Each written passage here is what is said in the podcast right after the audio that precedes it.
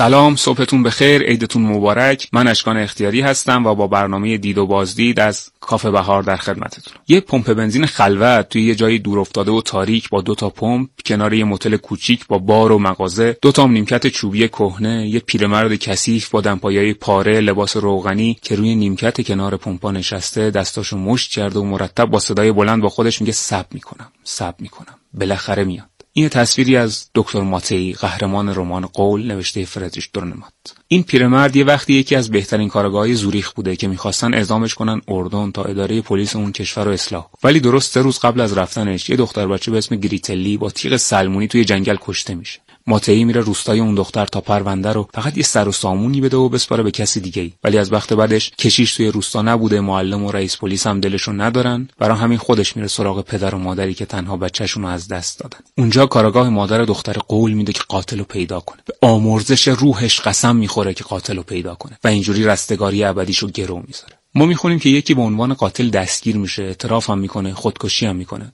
اما اینا هیچ کدوم ماتئی رو راضی نمی‌کنن.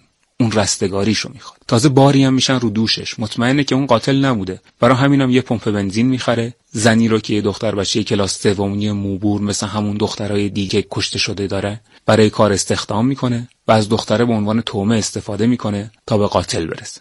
اما یه چیزایی نمی‌ذارن نقشش جواب بده و کارش به جنون می‌کشه. زیرعنوان رمان قول اینه. فاتحی بر رمان پلیسی یا مرسی بر رمان کاراگاهی. حالا هر ترجمه رو قبول کنیم فرقی نداره. دورنمات می‌خواد بگه دنیا انقدر دیوونه شده که نمیشه یه رمان پلیسی خوب و منطقی توش نوشت. دنیایی در هم بر همی که توشیم نمی‌تونه انقدر حساب شده باشه و مثل شطرنج رمانه کاراگاهی قاعده داشته باشه و با یه سیر منطقی سفیدا سیاه رو شکست بدن یا برعکسش. پس جنون تو این دنیا چیز عجیبی هم نیست. منظورم از جنون توی شخصیت ماتعی بیشتر روانپریشی یا سایکوسیسه. حالتی که بیمار نمی‌تونه بین خیال و واقعیت فرق بذاره. نمی‌دونه چی واقعیه یا قابلیت واقعی شدن داره و چی تو خیالشه یا چیزیه که هیچ وقت قابلیت واقعی شدن نداره. به این فکر کنین توی دنیایی که همه چیز بر اساس تصادف می‌تونه تغییر کنه و پلیسا و خلافکارا هیچ تأثیر روش ندارن چی می‌تونه واقعی باشه؟ منتظر چی میشه موند؟ این درست همون جمله تکراری ماتعیه اونجایی که میگه صبر می‌کنم صبر می‌کنم. بالاخره میاد. کسی که توی این دنیا با این اطمینان منتظر چیزیه قطعا مجنونه. دیوانه است. رمان دو تا شخصیت روانپریش اصلی داره. یکی همون ماتهی که سر قولش و سر اینکه نمی‌تونه دیوونگی دنیا رو پیش بینی کنه مجنون میشه. یکی دیگه هم قاتل. کسی که به خود جنون نیاز داره تا آرامش داشته باشه. در واقع به اصطلاح روانپزشکی دچار اختلال کنترل تکان است یا ایمپالس کنترل دیسوردر این اختلال باعث میشه آدما نتونن در مقابل وسوسه هیجانی دست دادن به یه کاری که برای خودشون یا دیگران خطرناکه مقاومت کنن. مثلا مجبورن یه زخمی هایی بکنن یا برن دزدی یا آدم بکشن. حالا این دوگانه رو در نظر بگیرین. دیدین چه دوگانه جالبیه؟ یکی دیوانه است چون با دیوانگی آروم میشه. یکی دیوانه میشه چون دیوانه اولی می‌خواسته خودش رو راحت کنه و کاری که کرده رو این اثر گذاشت. حالا همین دیوانه دومی یعنی ماتعی هم بازم زنجیره رو ادامه میده. یعنی مجبور میشه برای رستگاری خودش یکی دیگر رو تومه کنه. اون دختر بچه‌ای که ازش به عنوان تله استفاده کرده تو انتظار قاتل خودش فرسوده میشه دیوانه میشه.